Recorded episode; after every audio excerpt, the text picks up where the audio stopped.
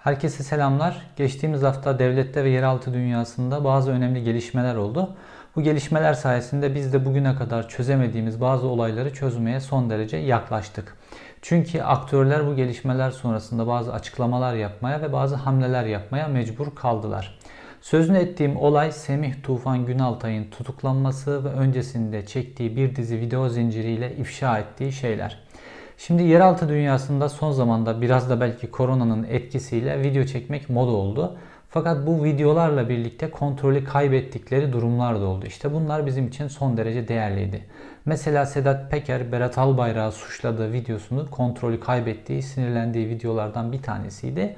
Ve bununla biz bazı çok kritik bilgiler elde edebildik ve bazı olayları anlamaya başladık.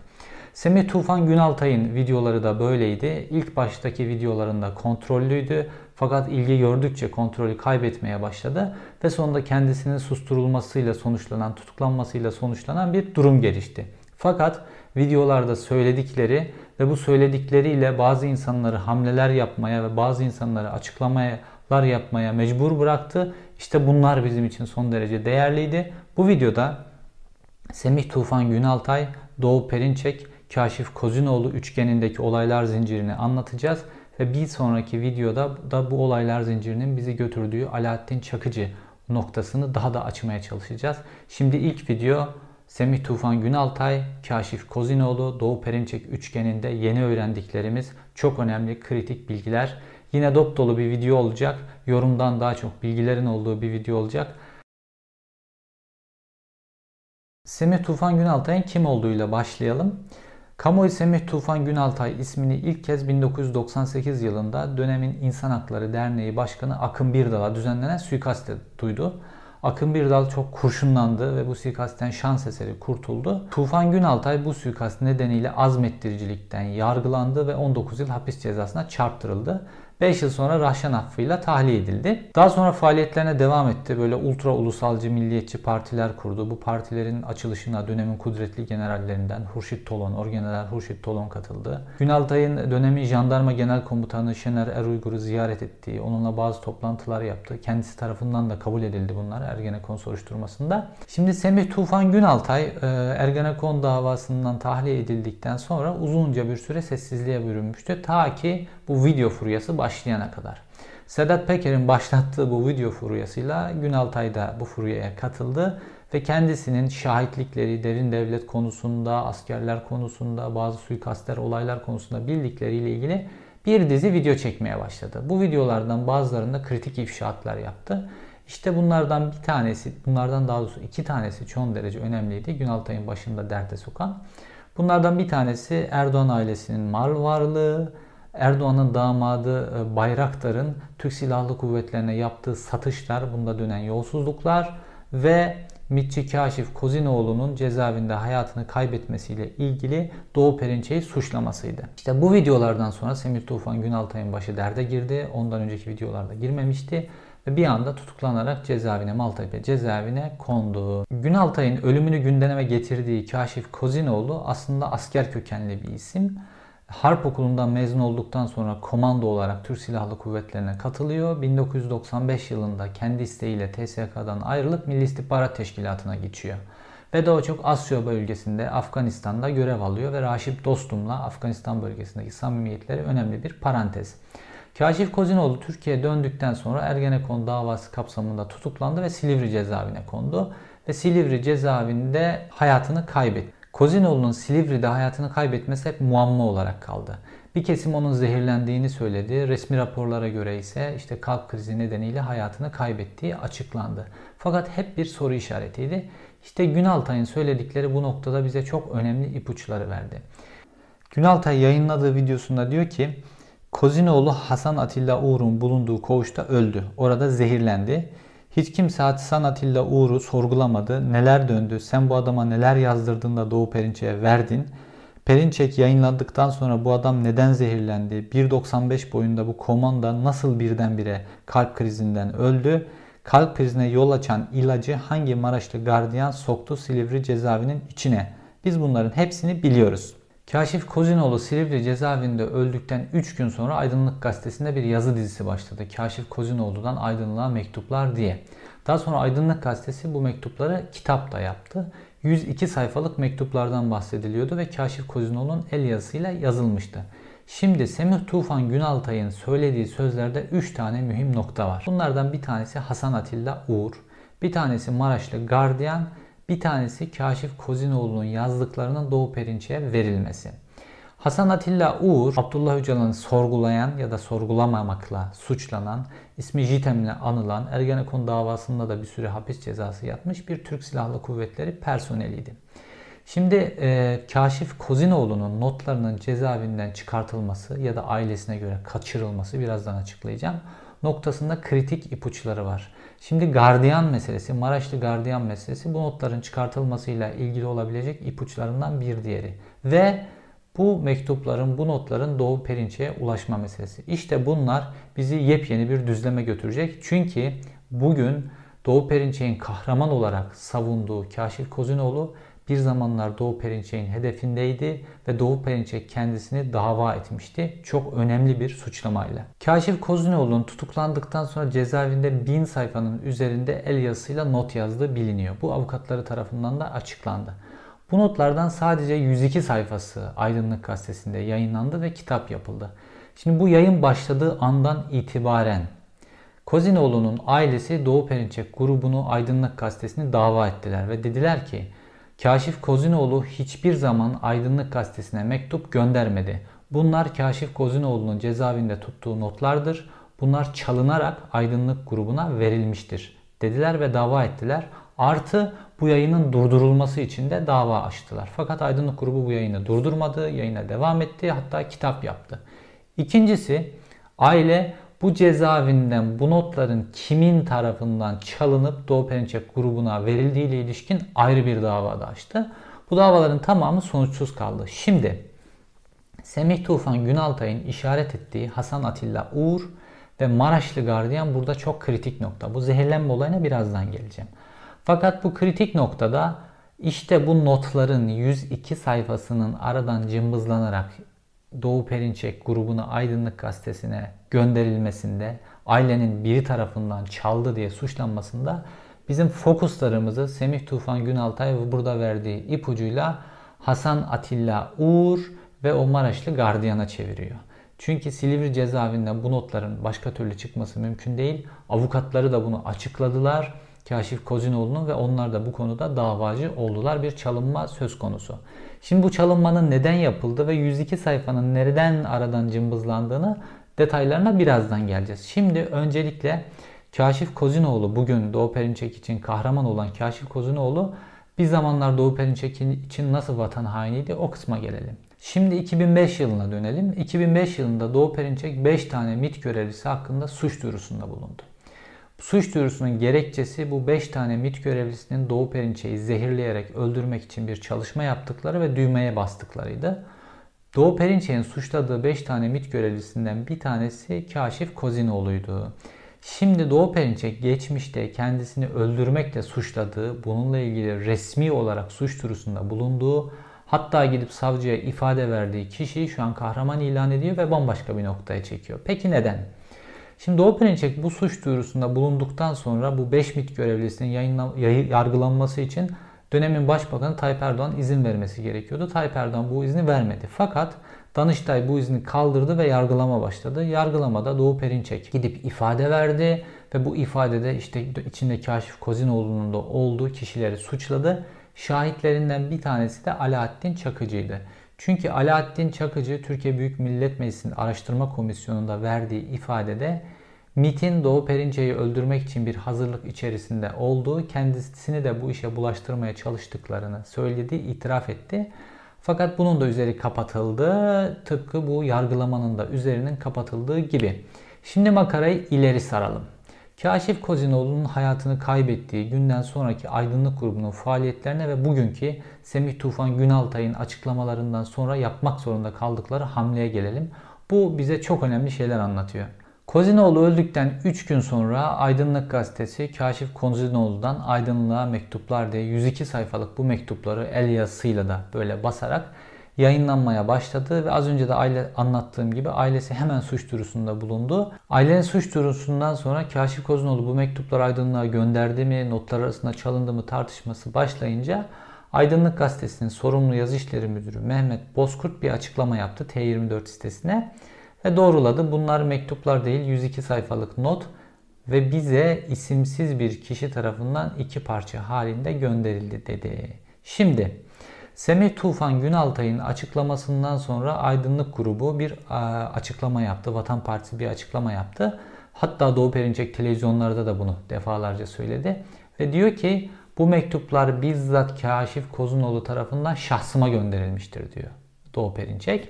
Aydınlık grubu da Semih Tufan Günaltay'ın açıklamalarından ve Doğu Perinçek'i Kaşif Kozunoğlu'nu zehirletmekle suçlamasından sonra bir açıklama yaptı ve bu açıklamada dediler ki Kaşif Kozunoğlu tarafından bu mektuplar doğrudan Sayın Doğu Perinçek'e gönderilmiştir dediler. Fakat ailesinin iddiası az önce de söylediğim gibi bunların ikisi de Doğu Perinçek'in ve Aydınlık grubunun kendi içinde bilinmeyen bir kişi tarafından gönderildi ve şimdi doğrudan Doğu Perinçek'e gönderildi çelişkisi içerisinden bambaşka farklı bir noktada Kaşif Kozunoğlu'nun ailesi bu notların çalınarak Doğu Perinçek grubuna verildiğini söylüyor. Şimdi bu notları kim çaldı? Doğu Perinçek grubu neden bu notların içerisinden 102 sayfalık kısmı cımbızladı? Burası çok önemli. Semih Tufan Günaltay bu notların çalınması ile ilgili az önce dediğim gibi bize iki isim işaret ediyor. Birisi Hasan Atilla Uğur, birisi de Maraşlı Gardiyan. Fakat Doğu Perinçek grubu bu notları aldıktan sonra 102 sayfasını yayınladı. İşte operasyon kısmı, Kaşif Kozinoğlu'nun operasyon kısmı aslında burası. Şimdi Kaşif Kozinoğlu devlet adına önemli operasyonlar yapmış birisi olarak biliniyor. Özellikle karanlık operasyonlar. Hatta Alaaddin Çakıcı'nın yargılanmasının kapatılması ya da geciktirilmesi ile ilgili Yargıtay Başkanı ile görüşüp baskı yapmak nedeniyle de Kaşif Kozinoğlu yargılandı ve bundan dolayı da 5 ay hapis cezası aldı. Dolayısıyla yeraltı dünyasıyla da ilişkili bir isim. Şimdi Kaşif Kozinoğlu tutuklandıktan sonra bir MIT mensubunun tutuklanması önemli bir şey. Milli İstihbarat Teşkilatı ya e, mensuplarını tutuklanmaz, tutuklatmaz ya da tutuklandıktan sonra o mensubundan susması beklenir. Çünkü istihbarat dünyasında böyledir. Bazı kirli işler yapılır. E, yapan kişi yakalanmazsa ne ala yakalanırsa kimse onu tanımaz. Fakat Kaşif Kozinoğlu bin sayfanın üzerinde el yazısıyla not tutmaya başladı. Şimdi bu kritik bir şey. O notların içerisinde neler var, neler deşifre etti, bu Kaşif Kozinoğlu'nun da belki hayatını garanti altına almak için yaptığı bir hamleydi ama yanlış bir hamleydi belki de bir yönüyle. Şimdi bu notların bir gün kamuoyuna çıkması ve e, pek çok kişinin başının derde girmesiyle ilgili bir potansiyel var. Devletin sürekli olarak kullandığı bir yöntem vardır bu tip durumlarla ilgili. Mesela size Binbaşı Cem Ersever'in itiraflarıyla ilgili kitabı anlatayım. Soner Yalçın'ın yazdığı. Şimdi Binbaşı Cem Ersever işte o 90'lı yıllarda Güneydoğu'da yapılan kirli işleri, askerler, JITEM vesaire derin devlet ile yapılan kirli işleri anlatmak üzere yola çıkmış bir adamdı. Kendisinin de parçası oldu. Ve bunları kim yazar kim yazar derken Soner Yalçın işte o zaman derin devletle ilgili bir şeyler yazıyor vesaire ve aydınlık grubuyla da paralel. Ee, onları buldular ee, ve Soner Yalçın o dönem e, Cemer Sever'le defalarca buluştu. Ve buluşmada Cem Ersever bütün bildiklerini anlattı ve kısa süre sonra Cem Ersever öldürüldü. Cem Ersever öldürüldükten sonra Soner Yalçın son derece ince bir kitap yazarak Cem Ersever'in böyle hep pek çoğumuzun da Güneydoğu'da dönen dolaplarla ilgili bildiği işte uyuşturucu ticareti vesaire bildiği şeyleri yazdı ve o iş kapandı. Cem Ersever'in gerçekte neler anlattığını hiçbir zaman öğrenemedik. Çünkü Cem Ersever'i yanlış kişiye konuşturttular ve o dosyayı kapattırdılar. Şimdi Kaşif Kozinoğlu'nun bin sayfalık notları var. Bu notları bir şekilde patlatmak lazım. O not, o cerahati orada bırakmamak lazım. Ve bu notların 102 sayfasını cımbızlayıp Doğu Perinçek grubuna yayınlattılar ve istedikleri yerleri cımbızladılar. İşte genel olarak Gülen grubuyla ilgili yazdığı şeyler vardı, suçladığı şey kısımlar vardı. Bir de işte Tayyip Erdoğan'ın İsviçre bankalarındaki 800 milyon doları ile ilgili bir kısım vardı. Yani bir tane oraya renklendirme yapmışlardı. Sonrasında e, gazı kaçtı yani bunların. O bin sayfanın artık devamı yayınlansa bile artık onun gazı kaçtı. Çünkü kitap 50'nin üzerinde baskı yaptı, yayınlandı vesaire. iş kapattılar. Ve belki de bu notlar tamamen yok edildi ve dosya kapatılmış oldu. İşte notlarda bu ve buna benzer şeyler varmış gibi bir algı oluşturuldu. Şimdi Doğu Perinçek e, kendi başına aşırı güçlü olmasa da ki bir Doğu Perinçek videosu da çekeceğim.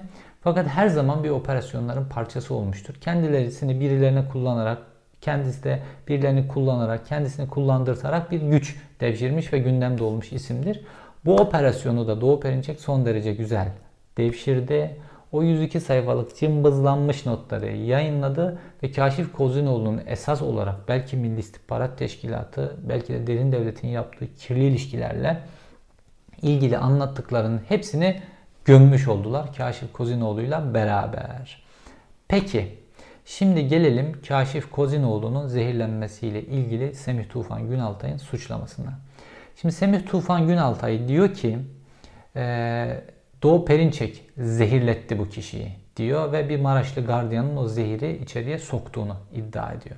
Kaşif Kozinoğlu 12 Kasım 2011'de duruşmasına 10 gün kala ve belki de o gün savcılığa teslim edeceği o bin sayfalık not elindeyken, bin sayfalık el yazısı not elindeyken aniden hayatını kaybetti. Şimdi Kaşif Kozinoğlu'nun ölmesinin ardından Adalet Bakanlığı hemen bir açıklama yaptı ve dedi ki aşırı spor yapmasından kaynaklı kalp krizi nedeniyle hayatını kaybetmiş diye bir açıklama yaptı. Tabi Kozinoğlu komando birisi 1.95 boyunda ve dolayısıyla hani aşırı sporun etkileyebileceği bir insan olmayacağı ile ilgili tartışma ilk anda bundan e, alevlendi. Ve daha sonra Adli Tıp Kurumu bir otopsi yaptı. Hatta otopsiye normalin üzerinde e, e, katılmayan önemli doktorlar katıldılar. Ve bu doktorların belirlediği rapora göre Mitçe Kaşif Kozinoğlu kronik istemik kalp krizi tanısıyla hayatını kaybetti. Şimdi Doğu Perinçek grubunun aniden paniklemesi, geçmişte yaptığı açıklamaları yalanlayan açıklamalarla mektuplar bizzat doğrudan Doğu Perinçek'e gönderildi şeklinde geçmişteki açıklamalarıyla çelişen bir açıklama yapması beni dolayısıyla Kaşif Kozinoğlu'nun ölümüyle ilgili daha çok fokuslanmaya itti ve Kaşif Kozinoğlu'nun otopsi raporu üzerine yoğunlaştım. Şimdi burada baktığım şeylerden bir tanesi bu otopsi raporunu kimin düzenlediğiydi.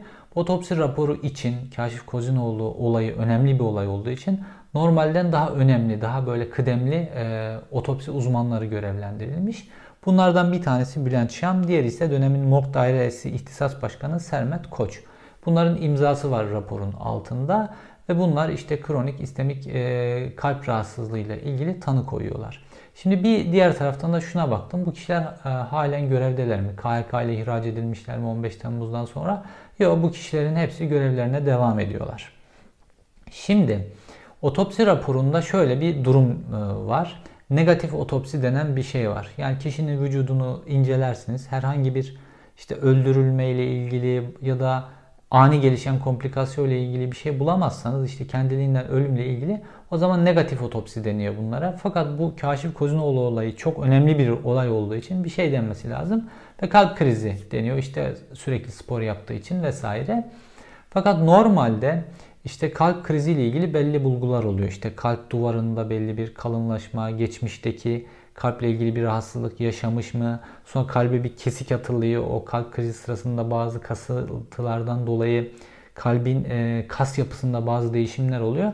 Normalde bunların hiçbir tanesi, bu bulguların, kalp krizi ile ilgili bulguların hiçbir tanesi Kaşif Kozinoğlu'nun kalbinde yok.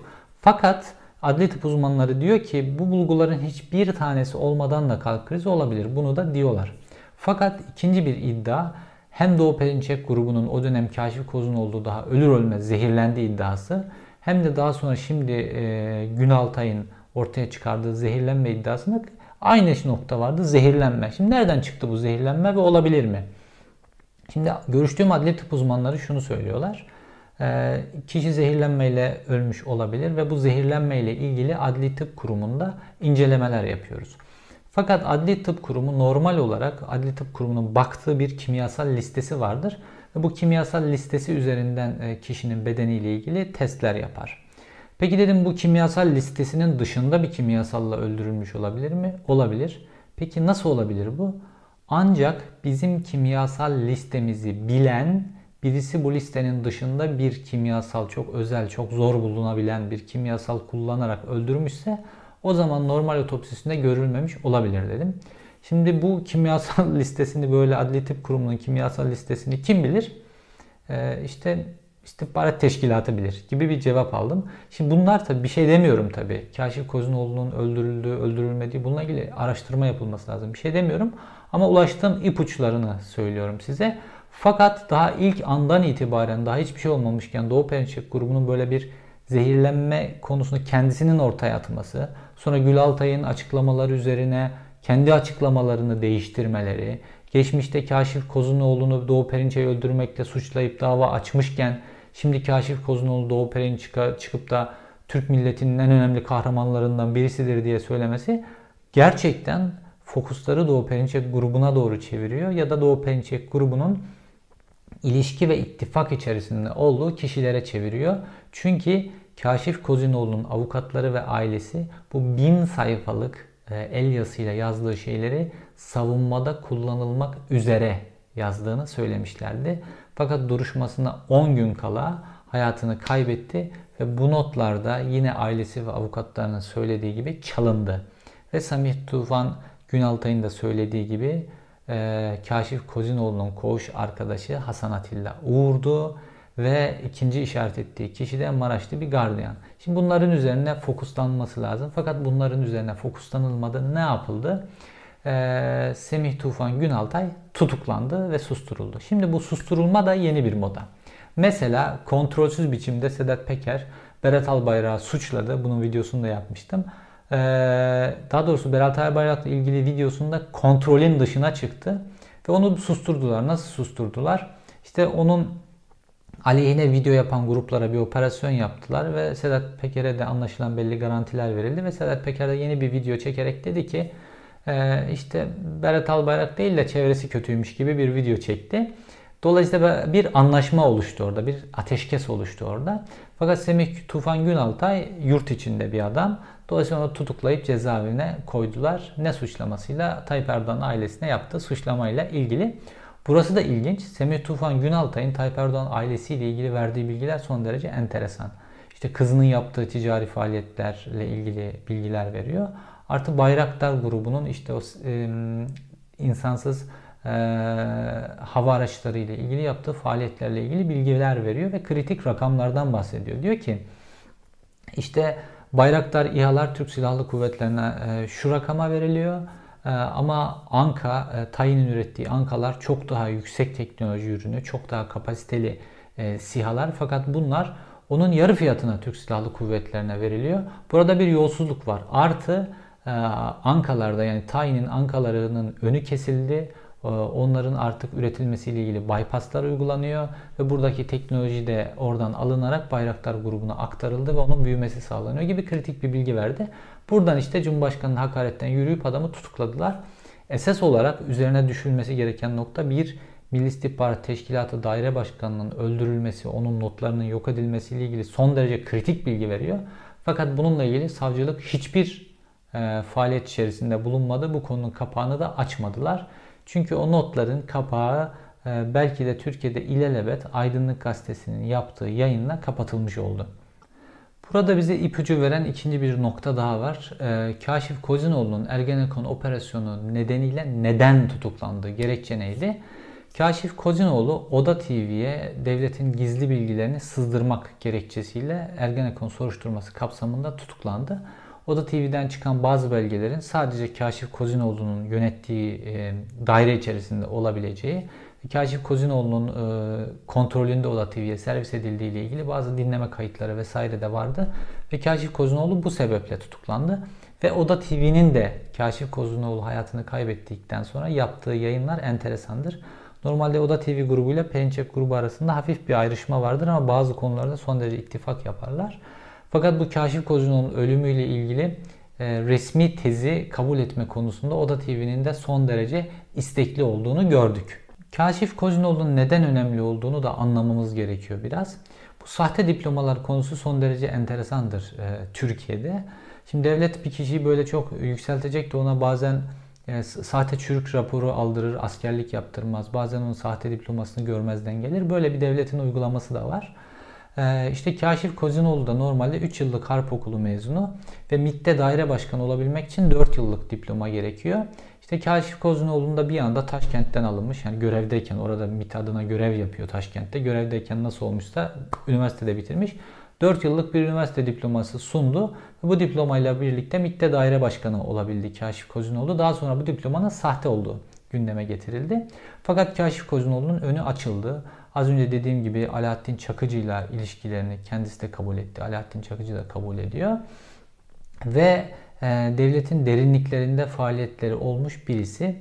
İşte bu sebeple Kaşif Kozinoğlu'nun adil yargılanması, Kaşif Kozinoğlu'nun o notlarında yazdıklarının üzerine adli makamlar tarafından gidilmesi, bu notları kimin çaldığı, bu notları kimin yok ettiğinin aydınlanması son derece önemliydi. Çünkü ancak bu sayede Kaşif Kozinoğlu'nun cezaevinde kimin hedefi gerçekten olduğunu anlayabilecektik. Ve Kaşif Kozinoğlu'nun gerçekten öldürülüp öldürülmediği ile ilişkin doğru düzgün bir e, kimyasal e, incelemenin yapılması da ancak bu sayede e, ortaya çıkabilecekti. Ancak bu sayede yapılabilecekti. Fakat az önce de söylediğim gibi bu bin sayfalık notların üzerinin örtüldüğü gibi resmi bir tez Kaşif Kozinoğlu ile ilgili anlatıldı ve Kaşif Kozinoğlu dosyasının da üzeri örtüldü.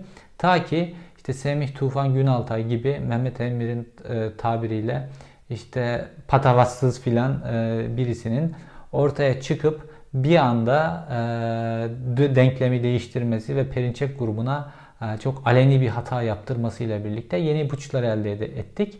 Bu videoda bunları e, dilim döndüğünce size anlatmaya çalıştım. Bu konuyu takip edeceğim tabii ki. Bir sonraki videomda Alaaddin Çakıcı ile ilgili yapmak istediğim videoda bu konuyu biraz daha e, anlayabileceğiz ve Alaaddin Çakıcı'nın şu anki yaptığı faaliyetler de son derece önemli. Yaptığı temaslar son derece önemli. Bunlarla ilgili de bazı yeni bilgiler vereceğim. Kendinize iyi bakın şimdilik. Görüşmek üzere.